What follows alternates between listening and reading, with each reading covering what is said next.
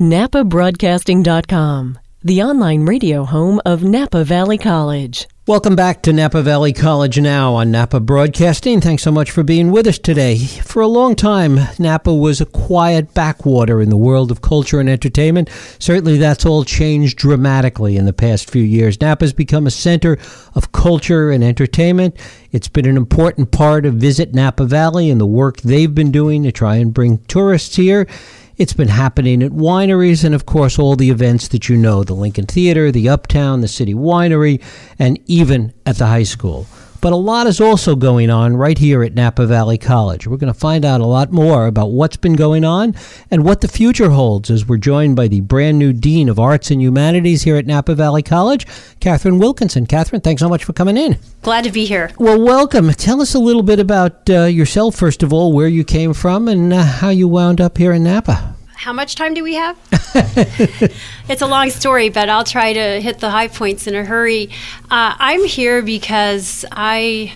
I love live and breathe art and I, I love being surrounded by creative people and I'm intrigued by the life of the imagination that's always out there exploring what if. And that's really at the heart of art. It's also at the heart of intellectual inquiry. And part of why I'm here is because I've taught humanities and uh, that's uh, one of the areas in my division here at the college to include humanities in with arts, performing arts, theater. I came from a large college in suburban Chicago and at that point, uh, I was uh, over, overseeing programs in several disciplines in the arts, including graphic design, theater, motion picture, film. We also included mass communication, and as well as the visual arts and the performing arts and music, theater, and dance.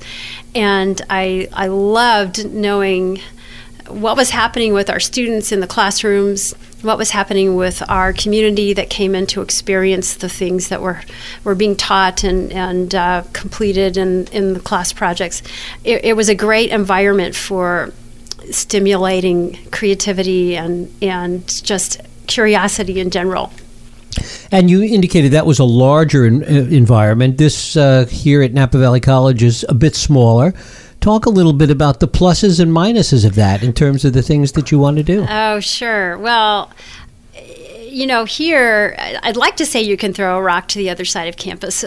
and you can't really. It's a good hike, and I spend a lot of time walking all the way from the north end of campus to the south end to encompass my entire division. But uh, the nice thing about small is that you get to know people a lot more quickly, and I think it's easier to feel a sense of ownership. When you're at a bigger institution that, like the one I left, you tend to get lost in a sea of faces and a sea of places. Even it, it would take you know a good 25 minutes to walk from one end of campus to the other. And so I, I like the almost neighborliness of Napa Valley College. And I think the size that we have is really good for being able to change and grow. Uh, we can't turn exactly on a dime, but we can turn a lot quicker than a, a, much larger institution. So I, I, I like that ability.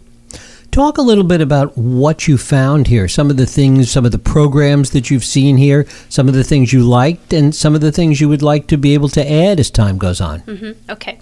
Well, uh, you know, this is Napa. That's that's one thing to like, and um, you can't ignore the place when you're talking about a college. You're you're very much a part of your surroundings, and so um, you know I find a great surrounding, and I don't want to overdo the term, but it's very fertile. I mean, I think that there's a lot of forward-thinking activity here in terms of how can we plan for the future, how can our college grow for the future, um, what are going to be the needs for our society down the road that we can educate for now, and so um, you know I see I see those opportunities here.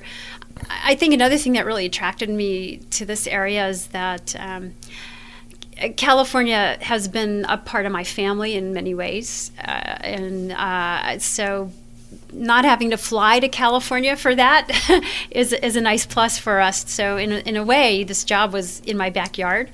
Uh, I would be very proud down the road if we could look back at the college and see where we've contributed to really thousands of students who've taken what they've learned here and gone off to pursue their dreams. And, um, you know, to be able to say that that's what we contributed in Northern California would, would be tremendous. Talk a little bit about the programs here and some of the things that you would like to see expanded and, and added over time. I mean, you've been here a short time, obviously, but as you look down the road, some of the things that a couple of years from now you'd like to see incorporated? Well, I'll dream a little bit. I don't know if I can make these things happen, but uh, we have a, an enormous uh, amount of creative work in the visual arts here, uh, both 2D, 3D. We've got a wonderful ceramics facility as well as, as uh, drawing and painting, printmaking. I, I would love to see more of that work out in the world. It stays in the classroom or even sometimes in the portfolio and, and nobody really gets to enjoy it. And least of all the artist. The artist really needs to experience what it's like to have other people look at their art. So I think displaying art, even if it's an art fair or maybe it's an art gallery, it, it could run the gamut from ways to display um, artwork. I think that would be really great too if we had uh, more opportunities for people to learn in, in short term and, and kind of experimental settings. Right now, we teach a lot of 18 week classes, and that's a big time commitment, especially for someone who's just kind of getting their feet wet in a new area. They want to take a class and learn a little bit. And so I think we have some more opportunities along those lines at the Upper Valley campus. But I, I would really like to see us reaching people in a more relevant way with uh, opportunities that don't require a full term, a full time commitment to studying for 18 weeks. Mm-hmm. I think we also, you know, everyone at colleges wants more people. we want more students, we want more faculty, we want more support for all of these things. And so I, I think some growth in areas to really s- uh, support our mission would be really helpful. Um, that could be some more recruiting efforts that really get the word out about what we're teaching that would attract more students. And I think making this a very attractive place for more faculty would be nice that they know they've got the um, foundations to come in the classroom and be the best they can be. Talk a little bit about the role of the arts at community colleges, both where you were before and here, in an institution that is focused in large measure on career and technical as part of its mission, and also in a lot of students who are preparing to transfer to four year institutions. What is the role of the arts in that framework? I'm going to take that question at a very basic level. And so, my thinking about the role of the arts is not limited to community college. I think the role of the arts is really to expand the mind in a good, healthy way uh, to inquire, explore, um, ask those questions that are what if certainly being able to think in that in that vein is great for community college because we've got students here that are facing tough decisions and trying to re- wrestle with new material and they've got to be able to think in a, a, a very thorough way. And that, that's a good way to help students even if they're in a career and technical program they could still benefit from studying art listening to music watching dance reading literature. Um, certainly art serves a lot of our students who are transferring because they're actually going to try to specialize in, in mm-hmm. one of mm-hmm. our fields but but you know i think way beyond that just to have us have a world experience that is um, not always predictable and not always the routine mundane you know art adds the spark and and so does sound and, and so does designing space and so if we can build people who are in tune with those parts of our life to live more fully and more completely, I think that's really the, the role of art. Is there a technological component that you see anywhere in this? Has technology changed how we look at the arts? I would say absolutely. Technology has made so many things happen quickly. You know, it used to be if you were in photography, you had to take the time to mix the chemicals and develop a print and then wait and then watch and then right. go back and try it again until you got it just right. Or even in, you know, a field closer to yours where you're doing sound production and you had to go back and cut tapes and things like that. And, you know, now we can just hover around with our mouse and click, click, and we've, we've got lots of different versions of things. So I think in, in that way, technology has made uh, the creation of art much more efficient. Um, it's also broken down a lot of borders uh, because technology has provided this incredible, you know, I can send an image to somebody in Tokyo and it's there instantly. And so we don't have these barriers that used to stop us geographically. Technology has brought um, people much closer together. And, and I think that that's it, it's helped people share their art. It's helped them share their ideas and it's also helped them be co-collaborators on things. I mean, you know, it's nothing now to have a team that's got players in San Francisco and Chicago and New York. You right. can still have a virtual meeting and, and work on a project together, and I, that brings a project right now that we have underway for our Shakespeare Napa Valley productions this summer, and we're collaborating with people in California and in Indiana, and it's no no problem. So in a way, you know, uh, technology enables enables that collaboration, and I think that's wonderful. And we should talk a little bit about that. That's going to be happening, as you say, in the Up Valley campus uh, this summer. I'm looking forward to it. Uh, I am not uh, completely familiar with Upper Valley, and so this is going to be a new experience for me. And I think maybe for many of our audience members, it's a new experience because this is a change in venue. And so, from what I hear, we're going to be out under the clouds or the blue sky, as it may be. And the uh, events will be on the lawn area. We've got kind of up in your face Shakespeare. It's not going to be a big fancy formal theater setting. It's more kind of like walking down the street and, oh, there's Shakespeare. Great we're hoping that this will make the um, productions more accessible to a lot of people. And I believe there's a chance to come ahead of time with a picnic dinner. Mm-hmm. And I know picnic dinners are pretty common in the Napa Valley. Right. And so. there will be wine available. well, there, I, that I don't know about it. I'm not planning the food exactly, but, but I know that the. It's Napa Valley. There'll be wine okay, available. okay. The theatrical content is going to be wonderful. One of the events that we're uh, staging is a world premiere.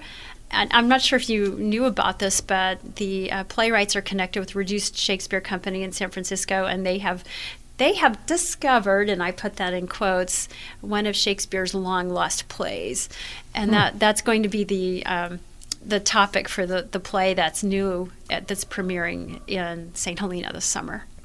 And talk a little bit about the theater here and some of the things that have been going on there recently and uh, what, what might be coming down the road. Okay. Well, uh, most recently, we've had two very successful student productions. One was Lydia, and uh, this was back in early spring with a, a largely student uh, filled cast directed by Jennifer King, one of our theater professors.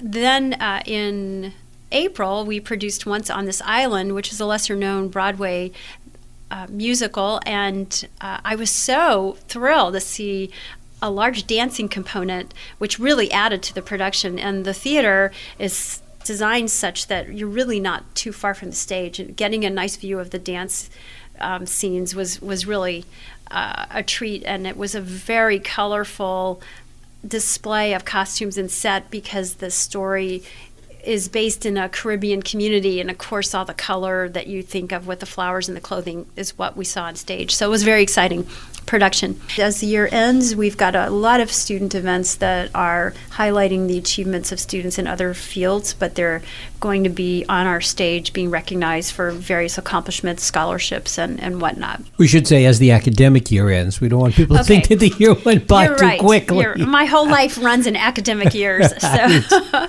Totally understand. Talk a little bit about the theater itself. I mean, there are so many people, I mean, we've talked about this, that drive by, that know that the theater's here, that see it here, that have never been inside it. Well, please come on. Uh, we'd love to have more people coming in the door.